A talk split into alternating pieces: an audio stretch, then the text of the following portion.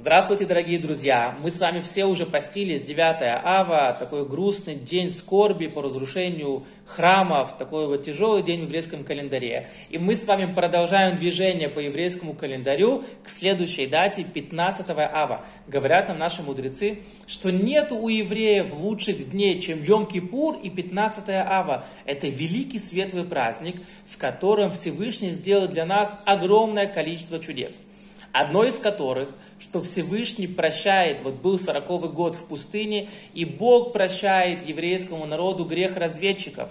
Мы знаем, что каждый год в пустыне умирало около 15 тысяч человек из-за греха разведчиков, но в сороковый год 15 ава они поняли, что в этом году больше никто не умирает, и Всевышний прощает грех разведчиков, и очередные 15 тысяч человек, которые по идее должны были умереть, они выжили, и Бог их спас.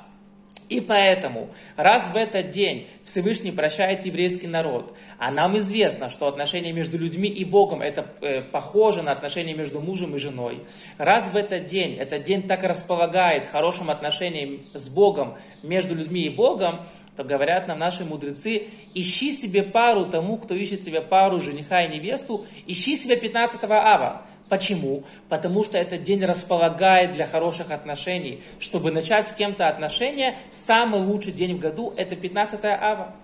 Поэтому, говорят нам наши мудрецы, не было таких светлых дней, как Йом-Кипур и 15 ава, день прощения, восстановления отношений. И это тот день, который располагает, чтобы начать новые отношения, поиска жениха или невесты.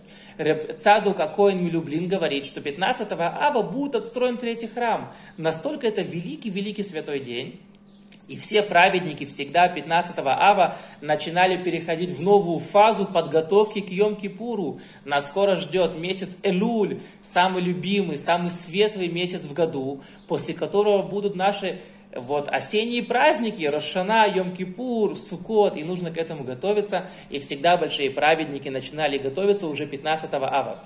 Всех поздравляю с наступающим праздником. Дай нам Бог провести ближайшие дни в милосердии, чтобы все было хорошо, чтобы уже пришел третий храм, как нам обещал Рабцадок Милюблин, 15 ава, чтобы мы все увидели третий храм, и мы начали подготовку к Рошана и Йом Кипуру, к подготовку к таким великим, чистым и светлым дням. Спасибо огромное за внимание.